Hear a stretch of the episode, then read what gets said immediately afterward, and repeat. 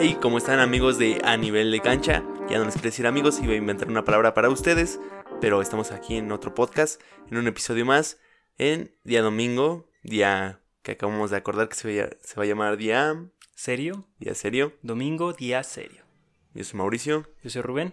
Y empezamos con esto, con este día serio, día de hablar cosas serias. Exactamente. Y cosas, pues, ahí se va, serias. Es el segundo episodio de la serie de Los Dueños del Fútbol, temporada 1, México.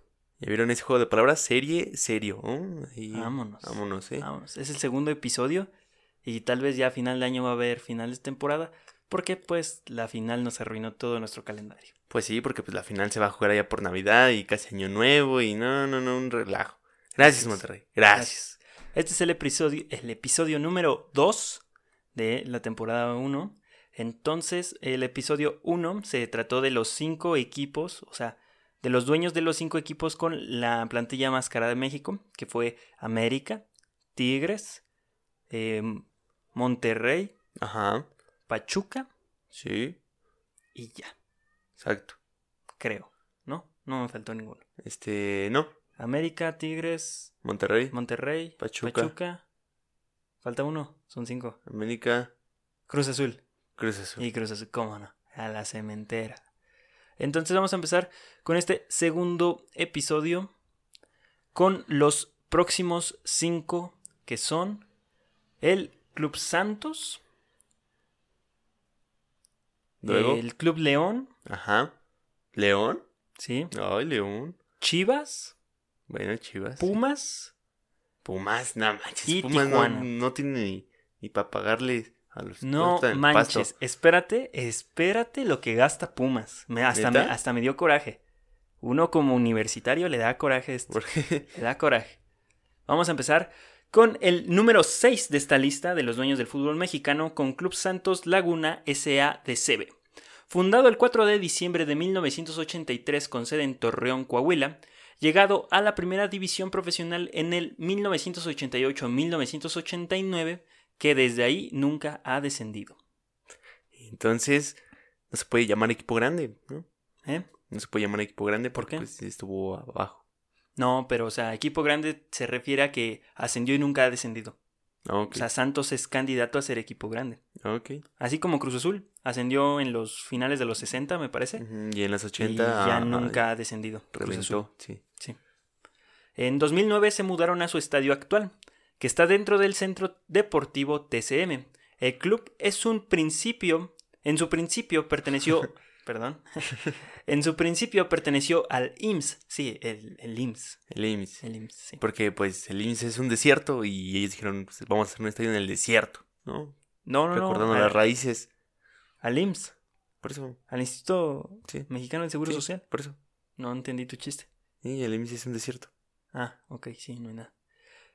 Bueno, el IMSS que organizaba torneos de fútbol amateur y el ganador de ese torneo fue Santos de Tlaxcala. Santos no es de Coahuila, Santos es de Tlaxcala. Sí, porque en Coahuila no hay lagunas. Ah. De hecho, sí. Es como el oasis, ¿no? Es raro. Que progresivamente se fueron metiendo a instancias profesionales, pero el IMSS se despidió del fútbol dejando a la deriva el equipo. Entonces, como en Torreón desaparecieron sus 2 equipos profesionales y pues el dueño del estadio Moctezuma se ofreció como sede del equipo, el equipo aceptó y pasaron a llamarse Santos Laguna en honor a la desaparición del otro club y adoptando los colores del otro club también desaparecido. Ahí, pum, el mix. La combinación, así como nuestro título de serie es serio, así. Ajá, pero ahí hay algo que resaltar, a lo mejor alguien que no es de México puede que esté escuchando esto. Exacto. El IMSS. Sí. Es el Instituto Mexicano de Seguridad Social, que es prácticamente un hospital. Sí, es un hospital público. Son clínicas y hospitales públicos. Sí. Que financia el gobierno. Porque son públicos, ¿no? Obviamente. Años después compraron la franquicia por completo al IMSS. O sea, el IMSS se despidió del fútbol y también tenían al Atlante y a otro. Que sí, no, porque pues el IMSS no tiene nada que ver con el fútbol, obviamente. No. O sea, eso todavía, ¿qué onda? Si dijeras, no, pues es de la CONADE, ¿no? La Comisión de Deportes. Sí. Pero no, el IMSS, el IMSS. Y pasaron a ser dueños del equipo 2 empresarios laguneros, el dueño del estadio y otro don que le metió varo. que fueron directores del IMSS. Ah, no, no es cierto. Sí, casi, no. O sea, no lo dudes, no lo dudes. Posterior sería propiedad de Grupo Modelo, Grupo Cervecero. Pero Grupo Modelo lo compraron entre portugueses y brasileños. O sea, se hace Heineken. Ajá, Heineken lo compraron a Modelo. Y pues Modelo tuvo que vender al equipo porque también era propiedad del grupo. Ajá. Un grupo muy importante y con muchísimo dinero. Grande, sí. O sea, los grupos cerveceros en México tienen mucho dinero. En México... Tenían, ¿no? Porque tenían, pues, sí. Sí. Ya nadie ya no es grupo cervecero. Uh-huh. Ya ningún grupo cervecero es mexicano. Ya no. Todos fueron vendidos. Los únicos que mantienen como su nacionalismo de como de bebidas ha sido igual las cooperativas, ¿no? Como Boeing. Bueno, Pascual. Sí. Que curiosamente no tienen equipo aún. Ajá. Sí. Pero patrocina Cruz Azul. Sí. También lo que me pareció interesante hasta ahorita es de que Grupo Bimbo no tiene ningún equipo. Eso también es como de, ah, ¿por qué? De hecho se salió de fútbol, ¿no? Porque pues patrocinaba a Monterrey, a la América, a Chivas. Ah, cierto. Y ahorita patrocina equipos, pero en Estados Unidos. Ajá, y en México pues ya lo dejó, sí, lo abandonó. Ya no, como que no quiere esa exposición para su marca. Ajá. Con Grupo Orlegi, o sea, los nuevos dueños, han conseguido 2 títulos de liga, una Copa MX y un campeón de campeones. Estos guerreros juegan en el estadio TCM Corona con capacidad para 29,101 espectadores. Muy bonito, por cierto. Muy bonito, un estadio con un concepto diferente. Sí, y ahí tiene un letrerote que dice Corona. Corona, y dice la capital mundial de la... ¿cómo se llama? Cheve. Ah. No, no, además, la capital mundial de La Plata, creo es. ¿A poco? Sí. Oh, sí, en la entrada, ¿no? Sí. Es que el otro día fui. Construido en 2009 con un coste de $100 millones. Ahora también propiedad de Grupo Orlegi. ¿Ya ven? Cruz Azul está barato. O sea, ¿qué esperas? Cruz Azul, ¿qué esperas? ¿Qué búscate esperas un desierto y haz un estadio? Sí. Para los que no conozcan dónde está ubicado el Estadio del Santos, literalmente atrás del Estadio del Santos está el desierto. Sí, está el desierto. Está el desierto. Hay un desierto ahí. ¿Por qué? Pues porque Coahuila, ¿no? O sea... Bueno, ahora vamos a conocer un poco más de Grupo Orlegi, no los propietarios, porque de eso se trata esta serie, de ver qué está detrás del equipo. El propietario Grupo Orlegi, que significa Orlegi, significa realidad verde. ¡Ay, vámonos, no manches! Ahí, el ecologismo. Aquí va una palabra que me cuesta un mundo decir. Es un grupo de diversificación empresarial. La diversificación empresarial es una de las estrategias de crecimiento que una empresa... ya... No todo mal. Tronó. Que una empresa puede hacer, sin duda la más arriesgada de todas, ya que consiste en el lanzamiento de un producto nuevo destinado a un mercado nuevo y desconocido. Es decir, Grupo Orlegi tiene empresas que nada que ver entre ellas, pero son sus empresas, o sea, ellos las apoyan de cierta forma y se vuelven parte de Grupo Orlegi, por eso el mote de grupo.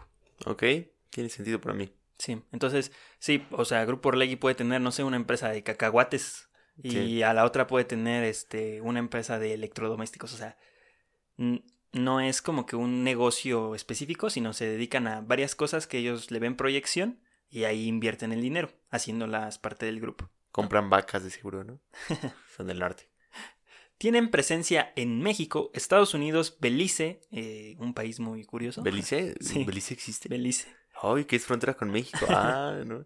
Colombia y Escocia. Sí, nada que ver. Así como se colaron unos güeros. Así como FEMSA está en Filipinas. No, sí. ¿En dónde? ¿Finlandia? Finlandia. No, Filipinas. Filipinas. Sí, Filipinas. Que FEMSA es dueña del Monterrey, ¿no? Ajá. Ahí para que vayan a ver el otro episodio. Cuentan además con 337 colaboradores. O sea, ufas, hay mucha gente metidita, sí. Bueno, pero ¿y qué significa Grupo Orlegi, ¿no? O sea, que es quién es la empresa que maneja al Club Santos. El propietario es Grupo Orlegi, que Orlegi significa realidad verde. Nada que ver con Orlegi. O sea, ¿Orlegi qué? ¿Realidad verde? ¿De dónde viene eso? Orlegi, no me acuerdo en qué idioma es, algo así. Es que si lo lees al revés, dice. No, nada que ver. Bueno, Orlegi es un grupo de diversificación empresarial. Y ustedes se preguntarán, ¿qué es la diversificación empresarial? Bueno, es una de las estrategias de crecimiento que una empresa puede hacer. Sin duda la más arriesgada de todas, ya que consiste en el lanzamiento de un producto nuevo destinado a un mercado nuevo y desconocido. Es decir, que las empresas que tiene Grupo Orlegi nada que ver una O sea, nada que ver entre ellas. Pueden Ajá. tener empresas de diferentes como mercados y son parte del Grupo Orlegi. Crianza de patos, decían. Sí, lo que digan, ¿no? Eso va a pegar. De proyectos. De proyectos. Tienen presencia en México, Estados Unidos, Belice, que el país... Belice. El sí. país desconocido y raro. Un país ahí medio olvidadón. Porque sí. si a una persona le preguntas, ¿quién es frontera con México? Nunca te va a decir que es Belice. No, todos Guatemala. Guatemala y Honduras van a decir. sí. Y además no sé ni siquiera el gentilicio de los de Belice. Belicianos, beliceños. Belicenses. Nadie sabe. También están en Colombia y Escocia. Unos güeros, sí, uh-huh. ahí. Un país europeo raro. Metidos ahí. Raros, mente. Cuenta además con 337 colaboradores. Hay mucha gente metida aquí. O sea, hay mucho dinero ahí, sí, en el grupo. Tantos países debe de haber varios. Así es.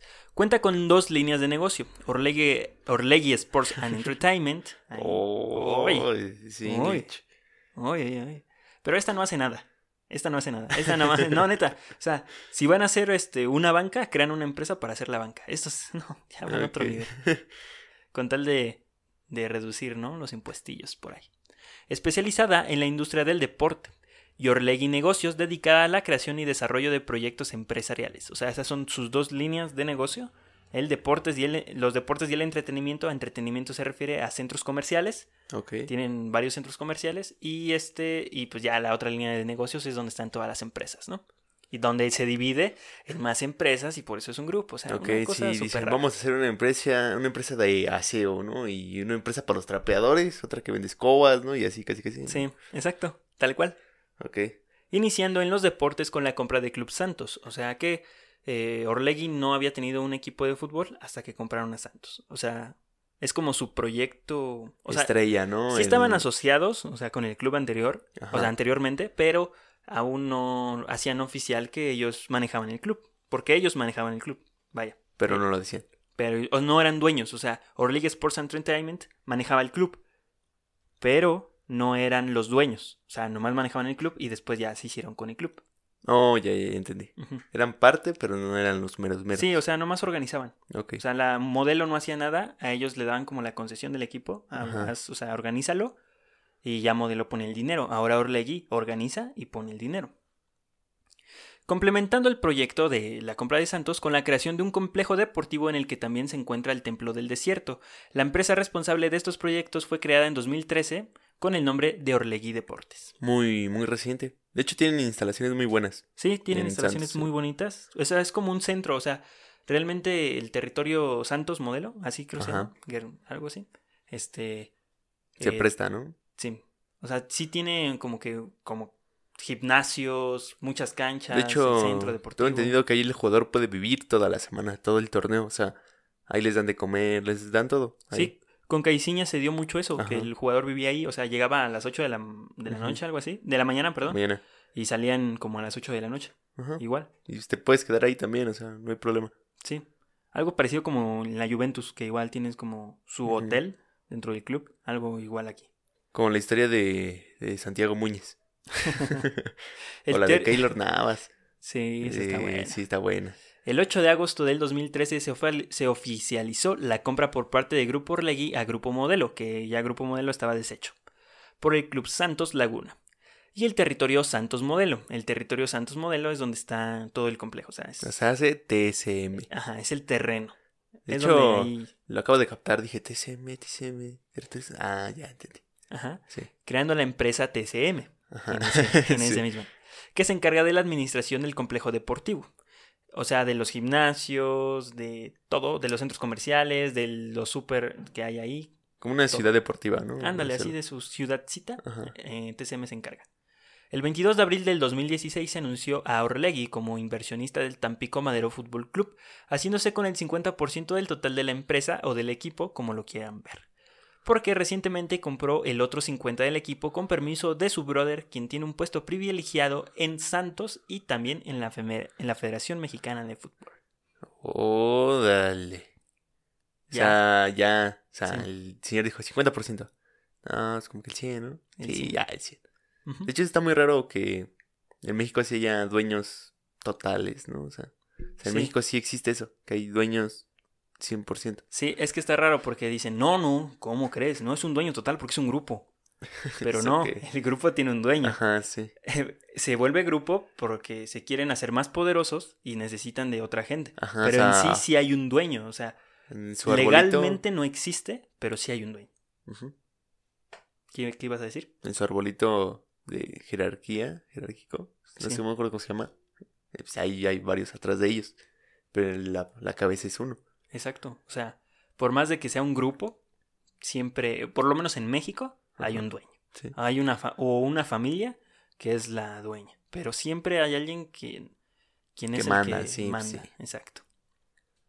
Ok, entonces ya este era su segundo equipo, el Tampico, del Tampico, uh-huh, de la Liga de Ascenso, que ya desde ahí ya se llama la multipropiedad, que está prohibida por la FIFA. Y también compró al Atlas. Despuésito compró al Atlas. Porque pagaron también la fianza del Tampico, porque el Tampico descendió a pues lo que sería tercera división, ajá, que es la Premier, y pues pagaron y se mantuvo en el ascenso. Comprando al Atlas, que era parte de Grupo Salinas, porque tenían que gastar ese dinero a como diera lugar. O sea, andaban acá repartiendo billetes. O sea, sí, porque Salinas dijo, no manches, invertí en una pantalla bien gigante que no me sirve para nada. Se estrellan los balones a cada rato, ¿qué voy a hacer? Ya véndelo. Sí, algo así. Grupo Salinas ya no quería equipos de fútbol. De hecho, ¿lo vendió con todo el estadio? Sí, sí, sí, sí. Así viene el club con estadio. O no sé si el estadio. Y vuelta para regalo. Es que también el estadio es de UDG. No sé si también tengan que ver ahí del estado. Del estado, porque ese estadio fue construido para el mundial. Puede que no, puede que, o sea, sí siga siendo del estado. Sí, a lo mejor sí tienen que mochar con él. Ni creas, porque luego los construye el estado y otro es el dueño. Como el caso del Azteca. O sea, tuvo dinero del Estado, pero pues también de inversionistas, y al final el dueño es Televisa. Tu DN. Ya que antes de comprar al Atlas, intentaron por hacerse de un equipo de Premier League, pero no fueron candidatos. ¿Por qué será? Pues por cosas bien limpias. ¿Sí, verdad? Sí, yo creo que sí, o sea, no puede pasar otra cosa. Y bueno, ya ese es el sexto equipo, el Club Santos. Ok. Vamos a pasar ¿Cuál sigue? Al séptimo equipo. ¿Quién es? Que ya lo vimos. Es más, no lo podemos saltar. Sí, ya. Ya no lo podemos saltar. Sí. Pero obviamente no lo vamos a hacer. El séptimo equipo de la lista es Club León. Ahora sí nos lo podemos saltar. Sí, o sea, está raro porque realmente ese es un nombre leal. Club León. O sea, no tiene ese ADCB, ¿no? Ese vato se llama Club León. Espérate que descienda. Club León de las Esmeraldas Panzas Verdes, algo así. Sí. Comprando ya franquicias. Sí. La del Irapuato otra vez. Entonces, sí, Club León. Así, tal cual. Curioso de que un equipo que ya es empresa se llama así. Fundado el 31 de agosto de 1943 en León, Guanajuato, que León no es la capital. Guanajuato es la capital de Guanajuato. Ahí nomás un datillo. Sí, para el que discute que León es la capital. No, León no es la capital. Tal vez es la ciudad más importante, pero no es la capital. Desde su fundación hasta 2011, no encontraron ningún tipo de estabilidad económica, administrativa o deportiva, debido a que varias empresas del Bajío se hicieron cargo del equipo, pero según investigaciones, la mayoría de dueños o grupos dueñas de León caían o hacían algún tipo de fraude con el equipo. Porque vendían muchos zapatos, ¿no? Desde su compra del mismo hasta la venta del equipo posteriormente.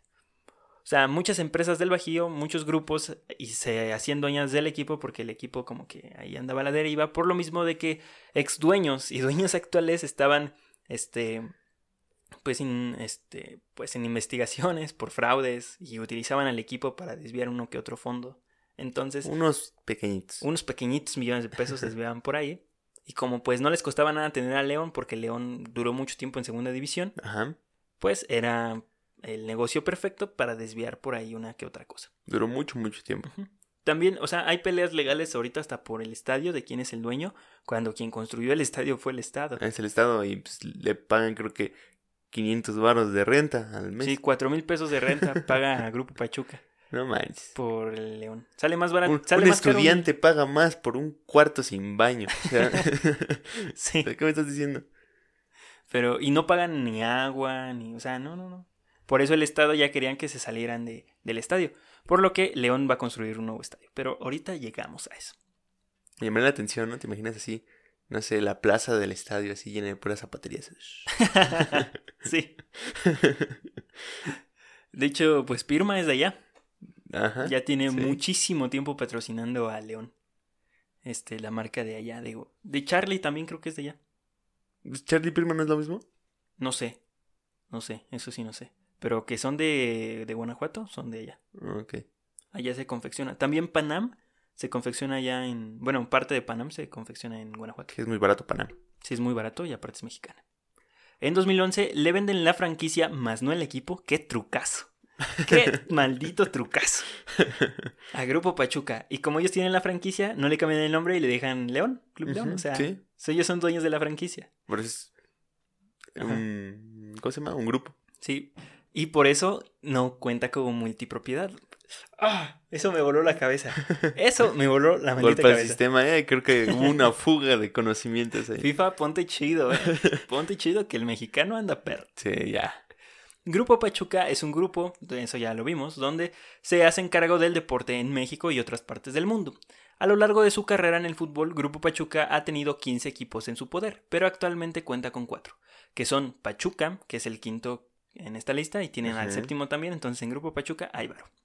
También tienen a León, Mineros de Zacatecas y Coyotes de Tlaxcala en México, mientras que en Chile tienen al Everton de Viña del Mar El Everton de Viña del Mar. Ya le cambié. Sí, está bien. El Everton de Viña del Mar. Coyotes de Tlaxcala. Sí, ese equipo de tercera. ¿Coyote? ¿Hay coyotes en Tlaxcala? Imagina que sí, todo es rancho. Sí, es un rancho. Sí. Hay coyotes. O perros que le dicen coyotes. Hay un lobo mexicano que parece perro. Ajá, también. Ok. Con Grupo Pachuca como aliado era más fácil obtener jugadores de cualquier categoría aún en el ascenso. O sea, Grupo Pachuca tiene unos contactazos para atraer jugadores y vender, la realidad. Son muy buenos haciendo negocios con los jugadores. Y lo hicieron, obteniendo el ascenso en el primer año de administración de Grupo Pachuca. Vámonos. Eso es mucho. Y últimamente, pues ya Grupo Pachuca ha estado exportando mucho, Sí, porque tiene un plan bueno de cantera, pero volvemos a lo mismo. Como no es Pachuca, o sea, todo el dinero va hacia Pachuca, vaya. O sea, León es como ahí, el otro business. Solo da comunicados. Les comunicamos que tras largos meses de negociación con JJ Macías, le llegamos al precio. Ya no. No, espérate, así es ese comunicado, espérate, le llegamos al precio. Pero en pláticas con JJ Macías, no quiso firmar con nosotros. Así decía, o sea, me la creí, por un momento me la creí, dije, no manches, Macías se va a quedar. Y no, o sea, al fin, o sea, te ilusionan, te van ilusionando más, ya te ilusionaste, y al final te dicen... Pero JJ Macías se regresa a Chivas. Pero según no fue por la rescisión. No, fue por... ¿Por su sueldo? Por su sueldo. Quería 3 millones de pesos a la semana. Ajá. Sí. No manches. Lo hice a propósito. ¿Crees? Sí. En Chivas dicen que sí se los dieron. No. Ahí está, Y Chivas está abajo de esta lista, Y nomás quiero dejar. No manches, no. Esta Chivas qué tranza, o sea... Ahorita, o sea, no ha hecho nada con su equipo. No, ya compró a todos. O sea, casi compró a su 11 titular y ya. Ajá. Fue lo único que hizo Chivas. Y ahorita vamos a ver quién es el dueño de Chivas, porque está muy interesante. O quién era el dueño de Chivas. Oye, Van Rankin. Ahí anda, según ya se va. Bueno, pero vamos a regresar a esto. Ok. Casi 2 años después de regresar a Primera, quedaron bicampeones del fútbol mexicano. Una ganándole al América y otra al mismo Pachuca de Ojitos Mesa. Aquí hubo chanchullo. Ahí hubo una tranza del tamaño del TSM. Sí. Porque Pachuca, ese es el problema de la multipropiedad. Sí. De que, pues dejan estas dudas, ¿no? O sea, yo no estoy, o sea, no tengo pruebas, pero tampoco tengo dudas. O sea, yo no supongo nada, solo deduzco. Deducimos. Que el Pachuca traía a Ener Valencia, campeón de goleo de aquel torneo. O sea, un perro, un desgraciado. Sí, o sea, metía goles... Hasta con los cola. Ojos, sí, o sea, sí, no, una cosa impresionante en Ener Valencia, que posterior de ahí se va a Inglaterra a jugar. Entonces, o sea, ahí se las dejamos. Ahí, o sea, nomás se las Pachuca dejamos. Era el mejor Pachuca. Sí. O sea, no había mejor equipo que Pachuca. Y ya León no contaba con su segundo director técnico, Rafa Márquez. Ajá. Entonces, y León iba por su bicampeonato. Sí, que entró de milagro. Entró en octavo. Sí, con una combinación locochona de resultados acá, pim pam. Jugando de asco. Sí. Sí. ¿Y qué pasó? Quedó bicampeón. Ah, ese no vale, la neta. No, yo no creo que... Creo que el único bicampeón justo así más o menos es el de Pumas. El de Pumas, creo que sí. Sí, es el único. Pero de ahí en fuera, no sé. Este bicampeonato está... Huele mal. Sí, huele a América de los 90. Los de León juegan en el Estadio León o Nou Camp, que es lo mismo. Es como el Giuseppe Meazza y el San Siro. O sea, el torneo internacional se llama Nou Camp y cuando juega León se llama Estadio León. Es lo mismo. Casi es como el Barça. Sí, al revés. Es lo curioso. Con una capacidad para 31.297 espectadores y que en 1967 fue construido con un coste de 12.500 pesos de 1967. Sí. Es muy poquito aún así. Sí, es muy poquito. Y actualmente costaría $6,441,370. Muy, muy poquito. Sí, es muy poquito. No costó eso. Sí, te lo juro, costó eso. Lo investigué. Y hay una página en internet que le pones conversión del peso ante los años y tú le pones la cantidad de pesos en, no sé... ¿Tiene gradas? ¿Eh? ¿Tiene gradas? No. Si te das cuenta, en una parte sí y en otras no.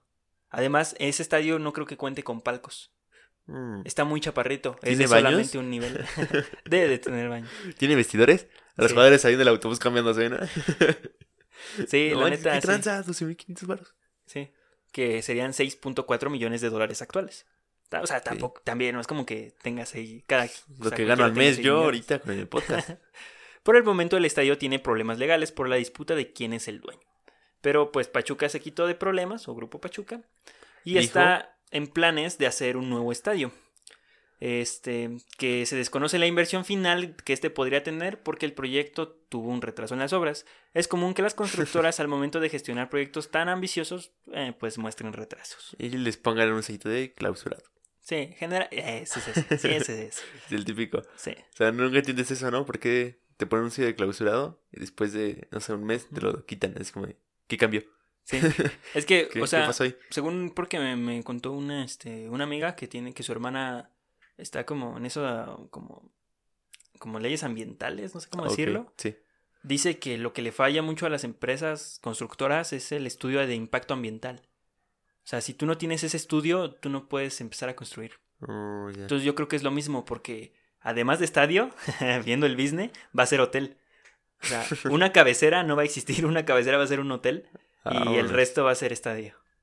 Además de hacer un complejo igual, como que medio nice ahí al lado. Entonces, yo creo que tiene eso que ver, ¿no? El impacto ambiental. Porque además de un estadio es un hotel. No, ¿cómo es el impacto ambiental, joven? Bueno, pues vamos a quitar 1,500 árboles, desmardar como 500 lobos mexicanos.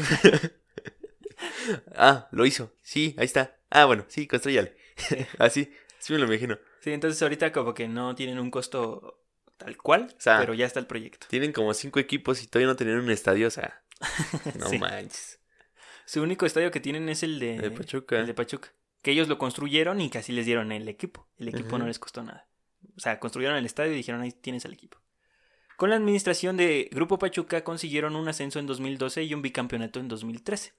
Esos son los dueños de 2 equipos en la Liga MX.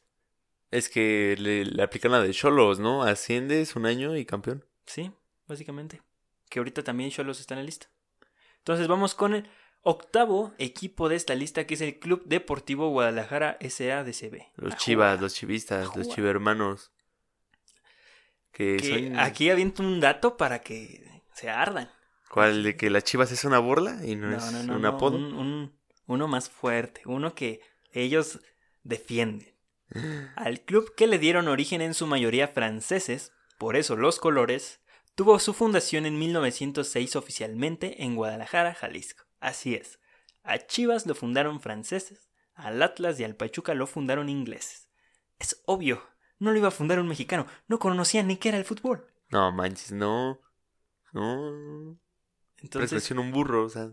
Ya han formado parte del equipo franceses, así que Chivas nunca ha sido totalmente mexicano como se dice. Es una mentira popular, ¿no? O sea, bueno, pero contemporáneamente, pues...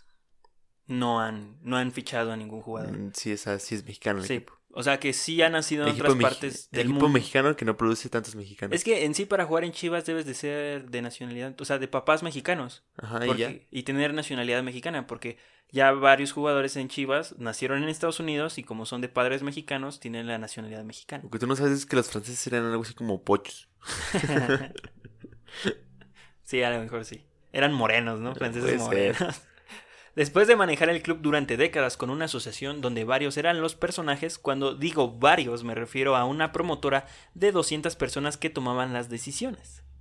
Este era un equipo que tenía 200 personas tomando decisiones. Debatiendo en una mesa, no manches, que te dije que no lo compres. Sí, o sea... Levante la mano, a ver, ¿te imaginas el que contaba? La mesa, ¿no? Entonces sí, tenían a 200 personas ahí comandando. Y que, pues, en unas cosas le salió bien, en otras le salió muy mal, ¿no? Pero, pues, 200 personas, como que dices, no va a llegar nada bueno. Y siguen haciendo las cosas mal, ¿no? Sí. Como comprar a Pulido, o sea, venía del Greco, o no sé qué. Del Greco, ese es un yogurt. El Olympiacos. El Olympiacos. No manches, y se lo vendieron como en 15 millones, o sea, sí. Qué robo. En 2002 llegó el cambio más trascendental directivamente para Chivas. Jorge Vergara, el dueño de Grupo Omnilife. No, perdón, el dueño de Omnilife. No. Ya me quedé con lo del grupo. Él es dueño. Sí. Dio varias propuestas interesantes económicamente para los integrantes de la promotora. Las dos más importantes eran la construcción de un estadio y la otra la repartición de billetazos a todos los socios de la asociación civil, que al final por votación se le dio la razón a Vergara para poder hacerse con el club rojiblanco en un periodo de poco menos de un año, pagando a los asociados y transformando a Chivas de una asociación civil a una sociedad anónima. Y le decían, estás loco. Sí, le dijeron, estás loco, Chivas no se vende. O sea, ¿cómo se compraron el club más grande de México? Ajá. Primera. En ese entonces. ¿Cómo vas a hacer un estadio? Sí, sin solito? Ayuda del gobierno. Sin financiación estatal. Ufas, y que lo hace. Pero fíjate que sí fue un problema porque socio, o sea, si tú querías ser socio de Chivas, tenías que caerle con un varo, ¿no? Ok, o sea, una inscripción. Ya cuando la compró Vergara, ajá, ya si querías ser socio, le tenías que caer no sé con cuántos millones de pesos. Creo que 3 o 2, algo así. Millones de pesos. Y ya eras parte del club, ya eras socio. Ok. Pero si no querías, te iban a dar tu liquidación como asociado de la antigua asociación civil que era Chivas. Obvio. Entonces, en un periodo de... por eso dicen, tu parte, ¿no? Ajá, o sea, tú eres dueño de tanto. Ajá, en poco más de un año, por eso menciono eso, porque fue pagando y al final finiquitó la deuda a cada socio que no se hizo dueño del club. Que en sí no ibas a gastar nada, o sea, decías, no, pues yo quiero seguir siendo parte del club, entonces no me des mi dinero de mi liquidación. Y inviértelo en Chivas y ya me haces socio. Pero pues gente así. O sea, de hecho esto se fue hasta tribunales porque muchos de los socios no estaban de acuerdo. Pero pues es una decisión mayoritaria. Sí, fueron 146 votos de 200, de 200 personas. Yo los conté. Ahí viene en el artículo. Omnilife fue fundada entre Vergara y otros 3 socios de Herbalife que tenían como objetivo... ¿Herbalife? Sí, de Herbalife. Oh, no manches, pensé que eran competencia. Son amigos. No. Es que Herbalife... sí. No, es que Herbalife quería introducir a México sus productos, pero no como Herbalife, porque impuestos. Pero ya son Herbalife. ¿Eh? Ya es Herbalife. Sí, ya, ahorita ya está en México. Está como los Oxxos, pero más clandestino el asunto, ¿no? Sí, está bien raro el Herbalife porque... ¿No ves una cortina verde? Ah, un Herbalife. Sí, no sabes qué puede haber adentro. No sabes qué puede haber. Puede ser una pulcata y tú ni te enteras. Sí. Ves 3 señoras saliendo, ¿no? Ah, bueno. Ya si ves a 3 señoras y dices, ok, es una pulgata. Herbalife tenía como objetivo principal introducir Herbalife en Latinoamérica, ya que el mercado o la aceptación de los productos como los que vendían en Estados Unidos no eran aceptados en el resto de América, porque eran de esos famosillos productos milagro, ¿no? Tés que te hacen bajar de peso, proteína, entonces... En Latinoamérica no estábamos acostumbrados a ese tipo de productos. Pero están caros. Sí, son muy caros. Y más Omnilife. Omnilife es más caro que Herbalife. Sí, de hecho Vergara decía que al principio vendía una botella en 1000 baros, ¿no? No sé qué cosa. Dijo, su madre, ratero. Pero ahí está el secreto de Vergara. O sea, el punto no era el producto, sino cómo vas a venderlo. Ese es el objetivo de Vergara. O sea, sus productos no eran de él, o sea, a él le mandaban los productos, pero él los vendía, o sea, ese es el secreto del negocio De hecho, Vergara no nada más tenía eso, o sea, tenía varios giros, ¿no? Sí, pero este era su negocio que principal. Lo alzó. Uh-huh. Hasta que Vergara introdujo por completo la industria a México, no trayendo solo el producto y comercializándolo, sino comenzó el mismo negocio pero con diferente modelo de venta. O sea, Vergara trajo la industria, que por eso compró sugiero que compre a Chivas porque su planta más grande está en Guadalajara, de productos, de complementos alimenticios, como es Omnilife. Como el de los Food Locos en México, ¿no? O sea, traes la empresa y te volvés rico. Exacto. Igual que FEMSA, con Coca. O sea, Coca-Cola, una empresa internacional, y Coca-Cola pues dice, ¿quién alza la mano para el business? La concesión. FEMSA la toma y pues de ahí viene todo el dinero. Igualmente Herbalife y Omnilife. Tiene mucho sentido. Sí. Con razón yo decía, ¿son amigos o enemigos? Son ahí se llevan, ahí se la llevan. Todo esto en 1991. Que ya para que entre 2008 y 2010 fuera la fábrica más grande de suplementos alimenticios de toda América Latina y con sede en más de 10 países del mundo. La más grande, ahí, escúchenlo bien, la más grande. La más grande de toda Latinoamérica. Y está grande Latinoamérica. Y Latinoamérica, muchas señoras, deseosas de una malteada. O un tecito. Sí, pero ahí pues también hay que ponerle el mensaje, ¿no? Se complementa con ejercicio. Con zumba. Vergara es tal vez el último gran empresario de México, ya que el señor, a diferencia de otros ya mencionados, no necesitó ayuda de nadie con anterioridad. Solo le bastó con su inteligencia y paciencia en los negocios para convertirse en el jefe de una empresa modelo a nivel mundial.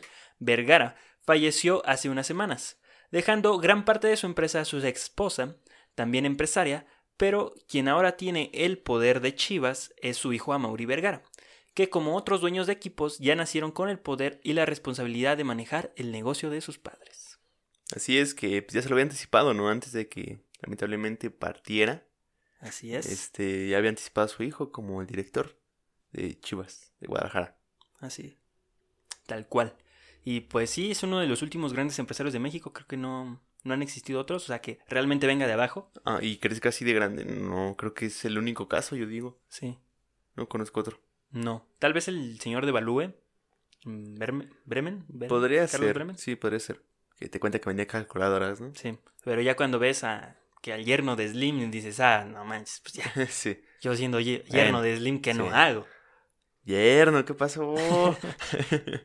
Desde que Jorge llegó al mundo del fútbol, quiso hacer todo como su empresa. Todo lo quería manejar bajo sus propios modelos innovadores que llegaron a funcionar y a fracasar.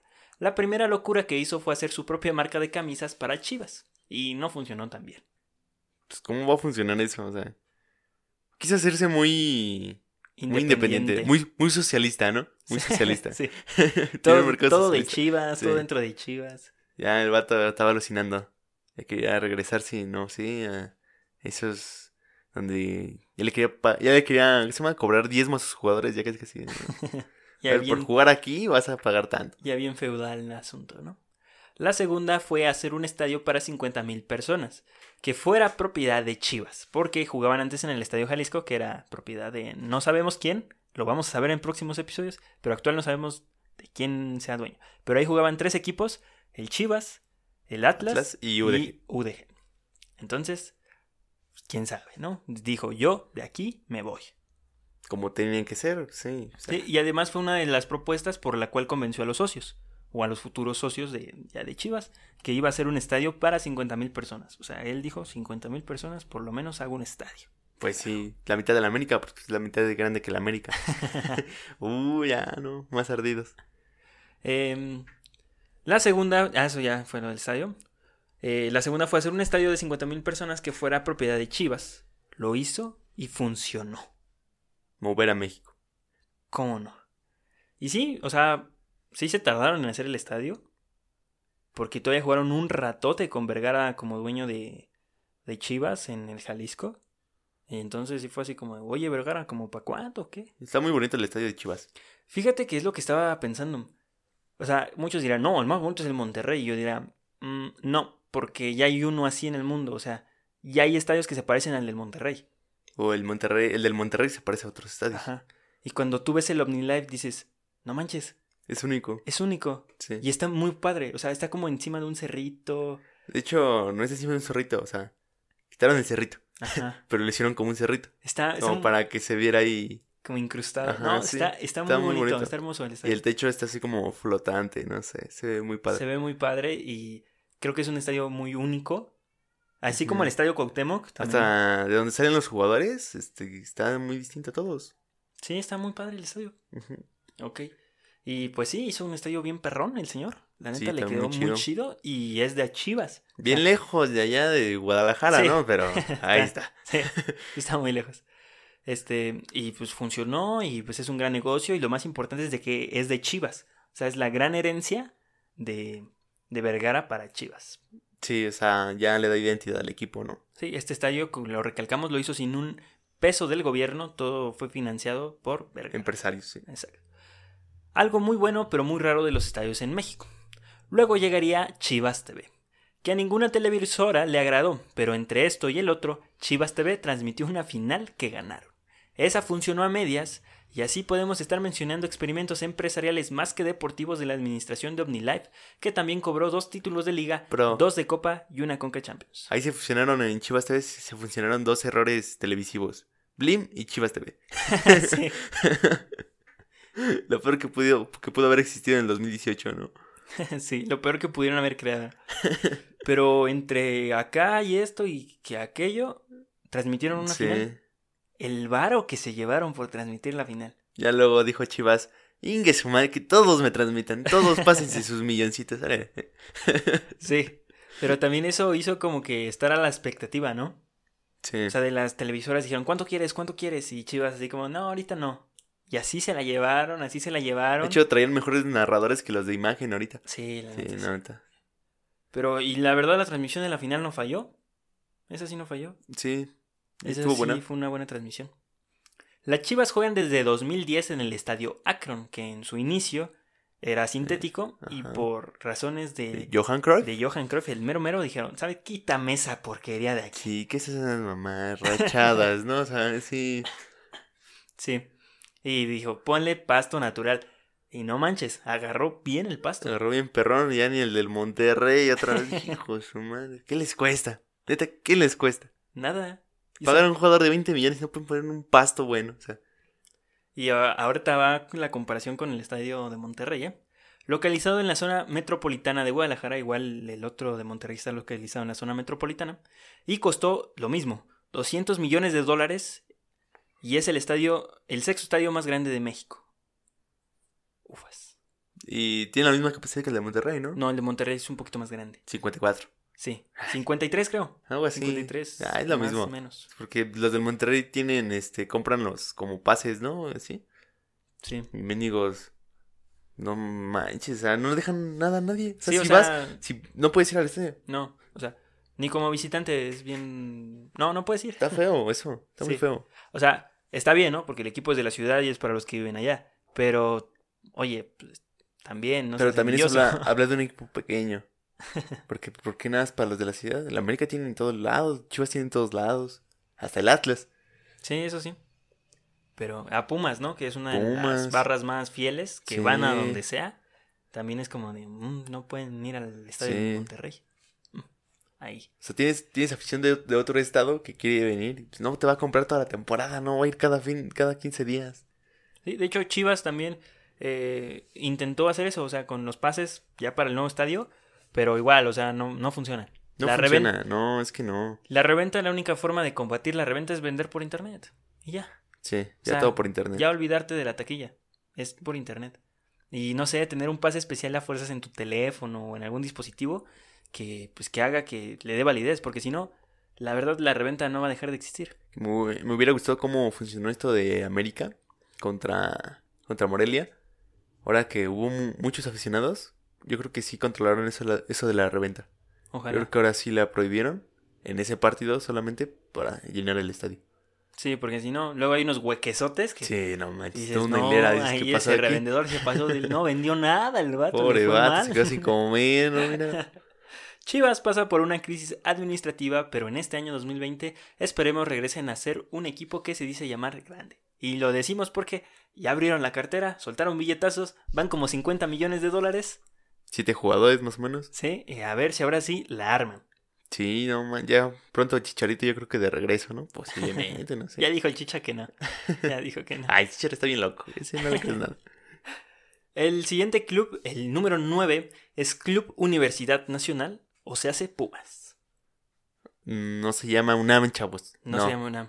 Tampoco se llama Pumas. Ni tampoco es de la universidad. No se engañen. Por favor. Hay un artículo que ahorita vamos a leer.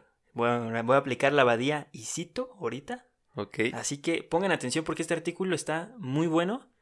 Y para los que van en la UNAM, para que sepan que que el equipo no es de la universidad. Ok, sí. No tiene ningún nexo. ¿Qué necesito? Tal cual. La máxima casa de estudios del país es dueña de la franquicia de Pumas, pero administrativamente y económicamente es dirigida por un patronato que es elegido por el rector de la UNAM, pero que al final cualquiera puede dirigir al equipo, sobre todo gente que no tiene ni idea de qué es el fútbol. Cuentan con un ascenso en 1962, 7 títulos de liga, una copa y 3 Conca Champions. O sea, hace muy poquito. Sí. Realmente no tienen tanto y es equipo grande. Porque nunca han descendido. Y porque tienen afición. Uh-huh. Que en sí es de la universidad. Uh-huh. Y aparte tienen una barra que es la Rebel, que ha mantenido vivo al equipo durante muchos años. Sí, y se sueltan unos mardazos los partidos. Sí, como un saludo al abuelo, ¿no? Que al abuelo. Y al nariz, ¿no? ¿O es el mismo? No sé, pero ahí son de nuestro rancho los de la Rebel. Aquí. Sí, aquí nacieron. Sí, entonces, efectivamente. Aquí conocemos tienen su marca de la Rebel. Su marquita ahí de ropita. Tienen aquí su escuela de fútbol, medio chafona, la neta. Sí, está muy chafa. Está precaria, ¿no? Está humilde. Le falta buenos directores. Luego vas pasando y les dicen, o sea, les enseñan jugadas y no les enseñan a pegarle un balón. Y es como de, oye, vamos paso por paso. Sí, ves al chavo que no trae ni piernas, velo.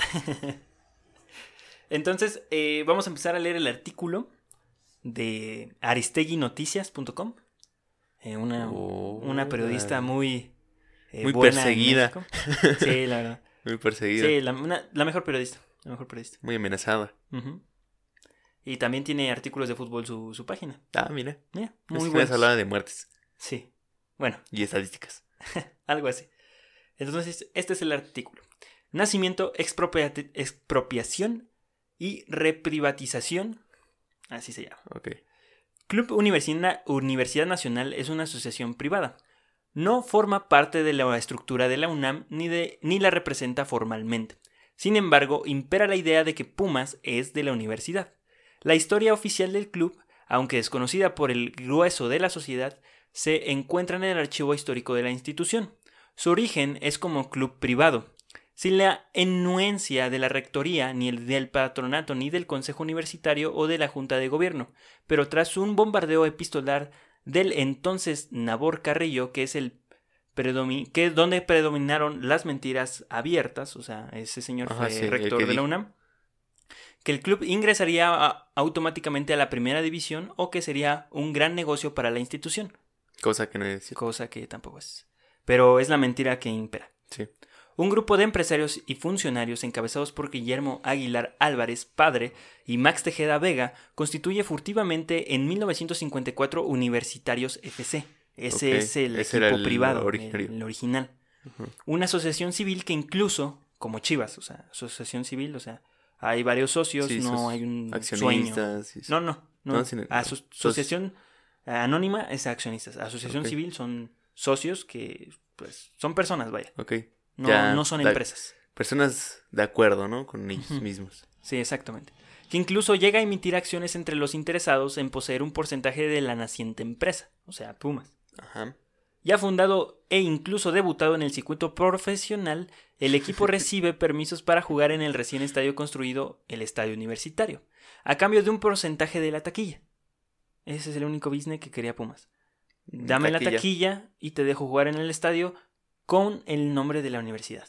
¿Por qué? Iba a ser un business, ¿no? Un business. Pues sí, es lo que vende. O sea, tú buscas ahí publicidad gratis. Exacto. Tu publicidad es tu nombre. ¿Qué más quieres? Así comenzaba la historia. El mito. Ok.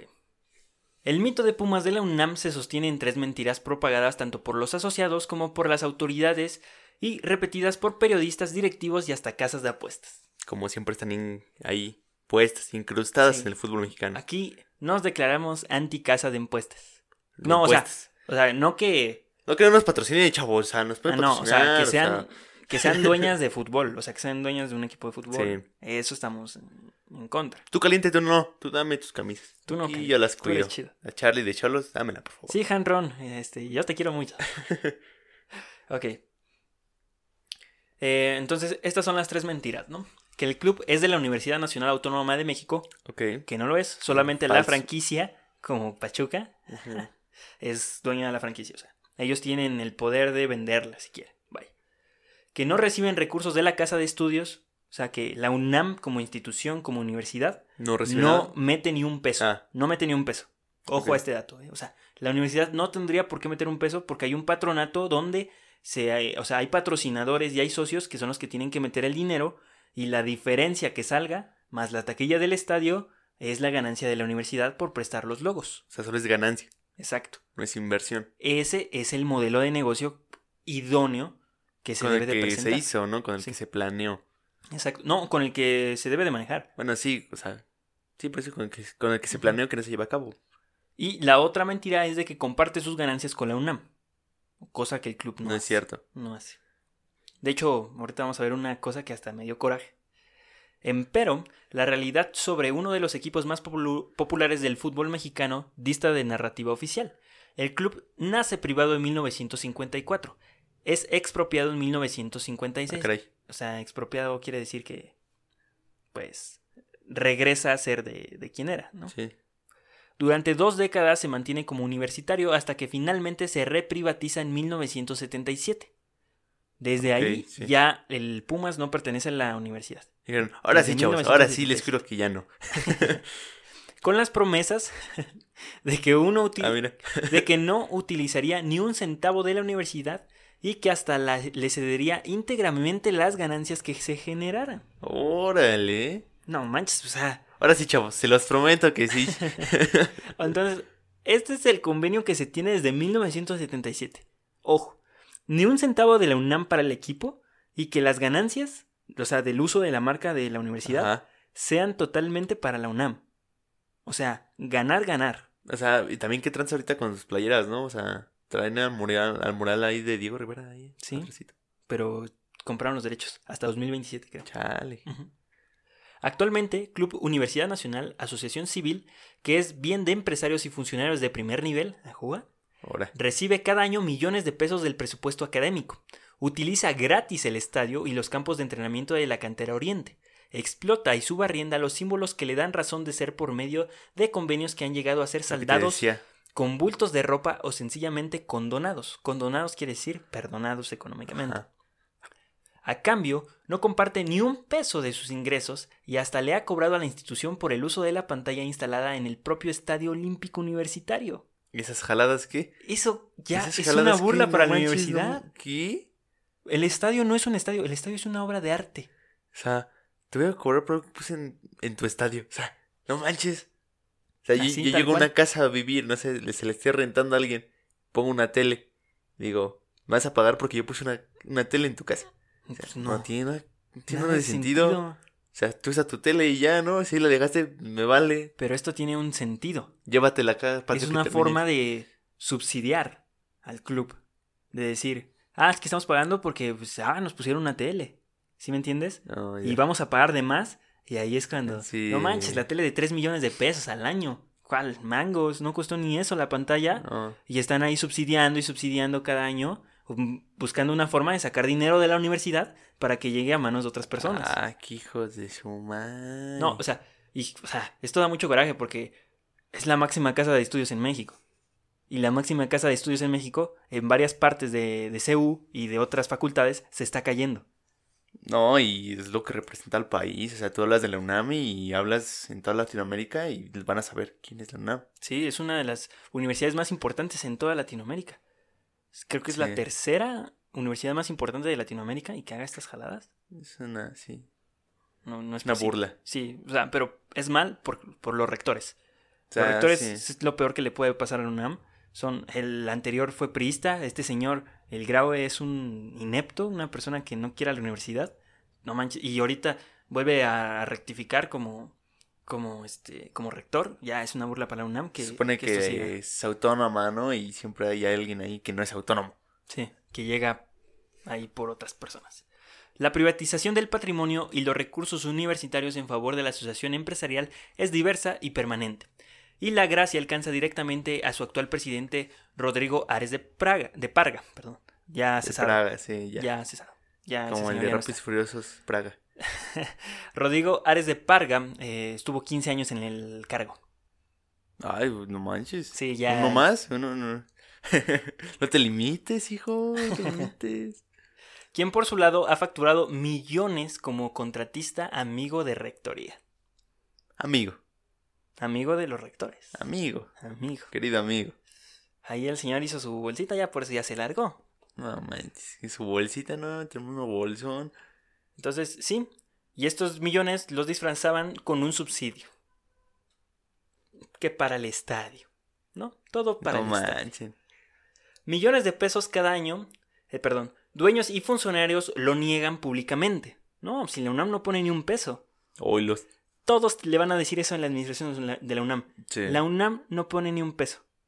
Pero hay pruebas. Ahí se los puse a los de medicina, a verlos. No manches, no tienen ni un matraz, joven. Ahí están los millones.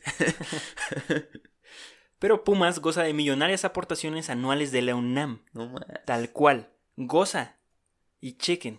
Desde 2014 al primer semestre de 2019, la universidad entregó a la asociación civil por lo menos 338.908.930 pesos. Eso es mucho dinero. Demasiado dinero. El patronato universitario por medio de la Dirección General de Finanzas. O sea, que es dinero de la universidad. Y que la Dirección General de Finanzas autoriza esos millones para que vayan directamente al club. A un amigo, que se supone que deben de ser socios. O sea, quien le quiera entrar a Pumas debe de llevar su dinero. Sí, es suyo. Sí, no el de la universidad. El de la universidad es para la universidad, no para el equipo. Y tú dijeras, bueno, le deja ganancias. No, le quita. Y la UNAM no está para que le quiten, está para que le den. Porque pues ellos nada reciben el porcentaje. No reciben más de allá. No han recibido nada. No, por eso, o sea... Ellos invierten como si fueran a recibir del club. Ajá, exacto. Y ellos nada más reciben lo que está acordado que es la taquilla. Exacto. En 2014 les dieron 54 millones de pesos. En 2015, 61. En 2016, 73. En 2017 se calmaron y dijeron, ahora nomás te van 5. Ah, no manches. Pero en el 2018, 74 millones de pesos. En 2019, a lo que corresponde a lo que va del torneo, o sea, del torneo que fue de clausura, ajá, sí, el de que se juega de enero a junio, le han dado 37.3.520 pesos. 20 pesos, el Benny ahí escapándose. Entonces, ahí está, lo que se gastan los dueños, según del equipo. Los dueños del equipo no se gastan nada, que es la asociación, el patronato, no se gasta nada. ¿Quién es el dueño de la UNAM? Son esos señores, pero quien pone el dinero es la UNAM. O sea, la casa de estudios. No manches. Qué mala onda, o sea, 74 para cómo están. No, o sea, esos ya vimos que son 338 millones. Ahora imagínate las fugas de dinero con los de americano. Uf, igual. Puro verdadero. Bueno, este artículo que leímos, todo este artículo es por Mauricio Romero, tu tocayo. Mi tocayo. De Aristeguinoticias.com. El artículo se llama La cara desconocida de Pumas, privatización de los recursos de la UNAM y subsidio permanente. Así se llama el artículo por si lo quieren leer completo. Esto solamente es un fragmento de las cifras económicas. También te explica quién es ese señor, el de Parga, qué ha hecho, quiénes son los que han invertido y toda la porquería de Pumas. Sus amiguitos. Uh-huh. Desde su llegada a Primera División en 1962 juegan en CU, un estadio olímpico que se construyó en 1952 para los Juegos Olímpicos de 1968. Además que en esos años 50 se construía Ciudad Universitaria. Tiene una capacidad para 72.000 espectadores, pero por seguridad no llegan a pasar de los 62.000. El estadio, además de ser un recinto, es una obra de arte, que es patrimonio cultural de la humanidad. Costó aproximadamente 28 millones de pesos de 1952. Mucho dinero. Sí. Pero en 1900... Pero, O sea, eso es un aproximado. Ajá. Porque en 1952, algo así, sí. 1950, 52, se construyó Ciudad Universitaria en 2 años. Se empezó a ocupar el campus. Entonces, todo rectoría, todo así, o sea, se hizo al mismo tiempo. Y es un estimado de que costó 28 millones de pesos de ese entonces. De hecho, como es patrimonio cultural de la humanidad, no se puede modificar, no se puede solo restaurar como una obra de arte. Así no es. Remodelar, nada. O sea, restaurar. Tú no puedes tocar la estructura de Puma, no, del estadio universitario por afuera. O sea, no puedes, es delito. Solo puedes cuidar. Sí. Así es, cuidados. Lo único que se estaba presentando era un proyecto que era ponerle un techo, pero realmente era por afuera, o sea, eran como poner como... un superdomo. Ajá, un domo, pero por fuera del estadio. Se vean bien padre ese proyecto, pero pues, ya lo pudieron haber hecho si no le hubieran dado dinero al club. Pero sus amigos piden mucho. Entonces sí, esos son los dueños y a la vez no son los dueños de Pumas. ¿Qué cosas? Acabo de escuchar. Y está entre los... Top 10 de los que más tienen. El número 9. Eso está muy mal. Sí. Yo creo que de esos 70 y tantos millones salen salarios. Es lo que va a salir. Salarios y según también compran muchas... casas. No, que compran muchas camionetas. Oh. Y así, o sea, que para el club y que para el club y todo para el club. Pero pues la venta... Para la porra también. La venta no se ve. Y bueno, vamos a cerrar ya este episodio con el número 10... de esta lista, que es el Club Tijuana Xolos de Caliente. Otro temazo, otro club que está inmerso en muchas cosas. Escuchen el nombre de, pues, del equipo, ¿no? Club Tijuana Xolos de Caliente. Guárdenlo, porque va a servir. De Caliente. Sí, va a servir. Ahí está el secreto. Va a servir mucho para decir, oye, no manches, ¿cómo que no es de Caliente? No, neta, no es de Caliente. Ahí va. Es que por hobby le pone el nombre. Xolos fue un desastre antes de ser de Caliente. La franquicia que se paseó por medio país hasta que un empresario dijo véngase para acá y financió un proyecto para que el fútbol regresara a Tijuana. Han conseguido un ascenso y un título de liga, además de colocarse como un equipo sólido en primera división. Sí, de reconocerse. De hecho fue de los últimos que no ha descendido, o sea, que asciende y se mantiene como el nivel. Ajá, de los últimos nuevos equipos que no han descendido. Sí, bien dicho. Como ya, Lobos WAP, en paz descanse. UDG. Bueno, UDG pues, ya es viejo, un equipo viejito. Sí, pero, o sea, subió y valió. Sí, bajó. El dueño de Grupo Caliente, que es dueño de Xolos, pero no es dueño de Xolos, es Jorge Hank Rhon, que es egresado de la Universidad Anáhuac con la licenciatura como ingeniero mecánico electricista. Y el señor fue político y es empresario. ¡Wow! Ese hombre es una máquina. Es un ejemplo a seguir, o sea. Ahí está la muestra que no importa lo que estudies. Son las ganas y lo que te hace feliz. El dinero lo hace feliz. Ok, pero el club no es de Grupo Caliente. Según su hijo Hank Rhon, okay. No se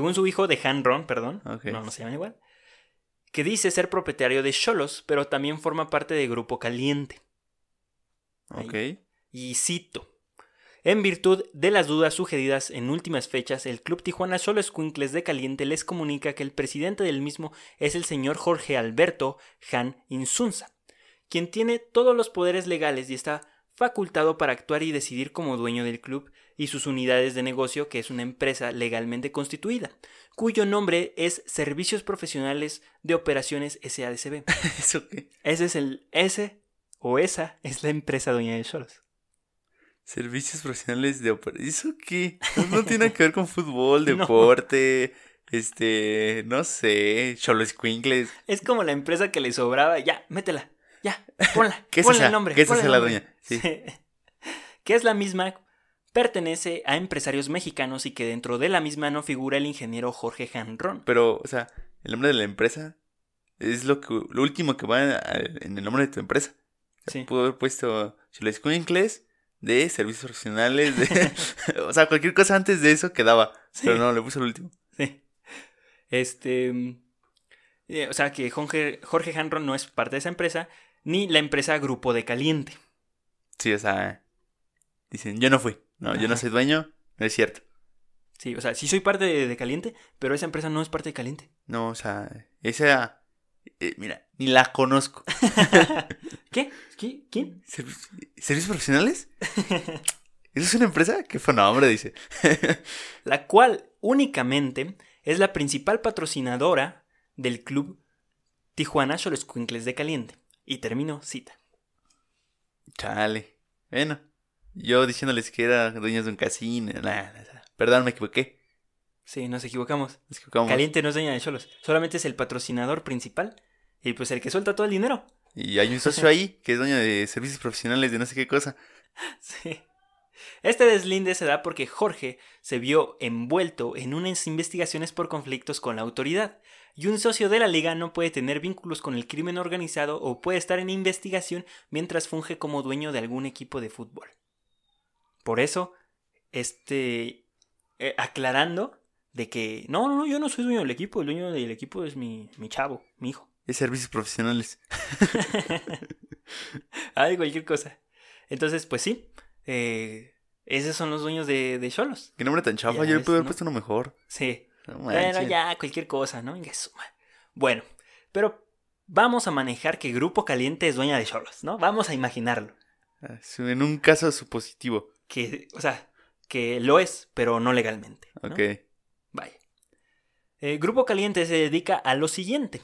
Caliente, reconocida empresa mexicana con presencia internacional, va a cumplir 100 años de experiencia en la industria del entretenimiento, operando modernas terminales electrónicas de juego, salas de bingo, apuestas deportivas y carreras de galgos y caballos. No sé cuál es la diferencia entre galgos y caballos, pero a eso se dedica. Pues es un casino. De hecho, aquí está, esa es la raíz de Caliente. O sea, peleas de gallos, de perros...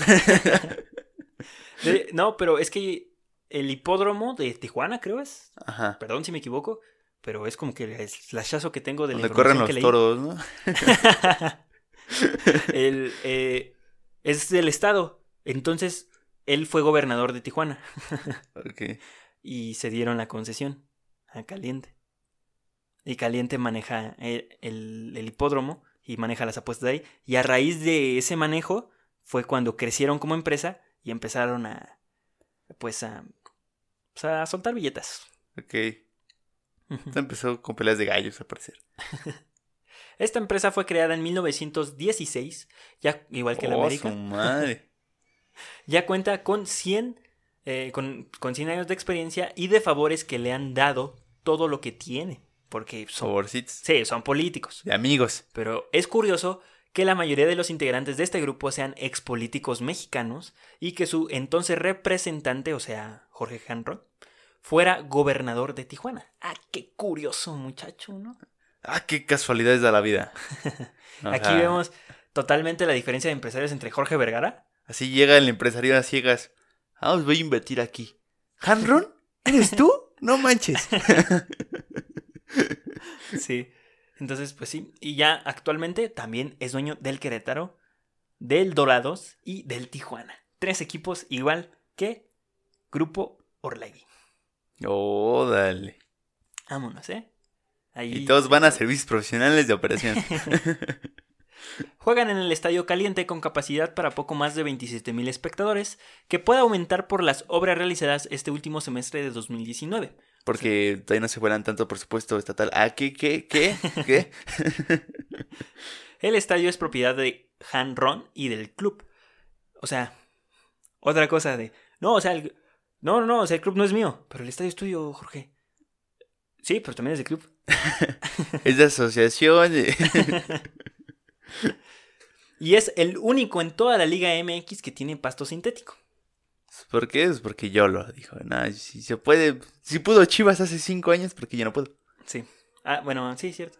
De hecho, es de la edad más o menos del estadio. Salió en 2010. Y también el Akron en 2010. Por ahí. Órale. Solo se creó en 2009, me parece. 2010, 2009. 2008, 2009. O sea, como Xolos. O sea, porque sí. La franquicia existía. De hecho, la ahí franquicia era del Querétaro. ¿A poco? Sí, porque... En esos años hubo como la diligencia de la Federación Mexicana de Fútbol. Ajá. De que todos los equipos de fútbol mexicano tuvieran, o sea, de la primera división, tuvieran una filial en la Liga de Ascenso. Que vamos a... Y una de esas la creó Querétaro con un grupo, con un equipo de Tijuana, pero se la llevó a Querétaro. Oh, y se llamaban los Gallos de no sé qué.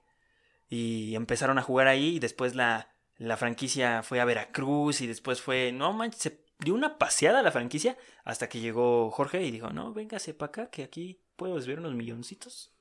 Y llegó papá Hank Rhon. Y sí, esos son la asociación, ¿cómo era? Servicios Profesionales de Operaciones, SSB, es de la dueña de... No manches, qué nombre también. De Tijuana, de Xolos de Tijuana. Y bueno, ese es el número 10. Así se va a llamar, yo creo que el episodio, ¿no? Servicios Profesionales. Servicios Profesionales de Podcast de Nivel de Cancha. No manches. Y hasta aquí el episodio de hoy. Que ufas, estuvo bueno, ¿eh? Estuvo muy buena información, estuvo largo. Estuvo muy larguillo. Pero, fíjense que bastante informativo, bastante ahí, sacudiendo, dando unas cachetadas a los de Chivas, a los de Pumas, a los de a servicios profesionales de no sé qué. O sea, y muchos dirán, no manches, es que ¿cómo investigaste así al América de Monterrey y al CEMEX que no pagan impuestos? Y es que lo que me he dado cuenta investigando es de que entre más voy bajando en la lista, más fácil está conseguir la información, en el sentido de que no está tan censurada.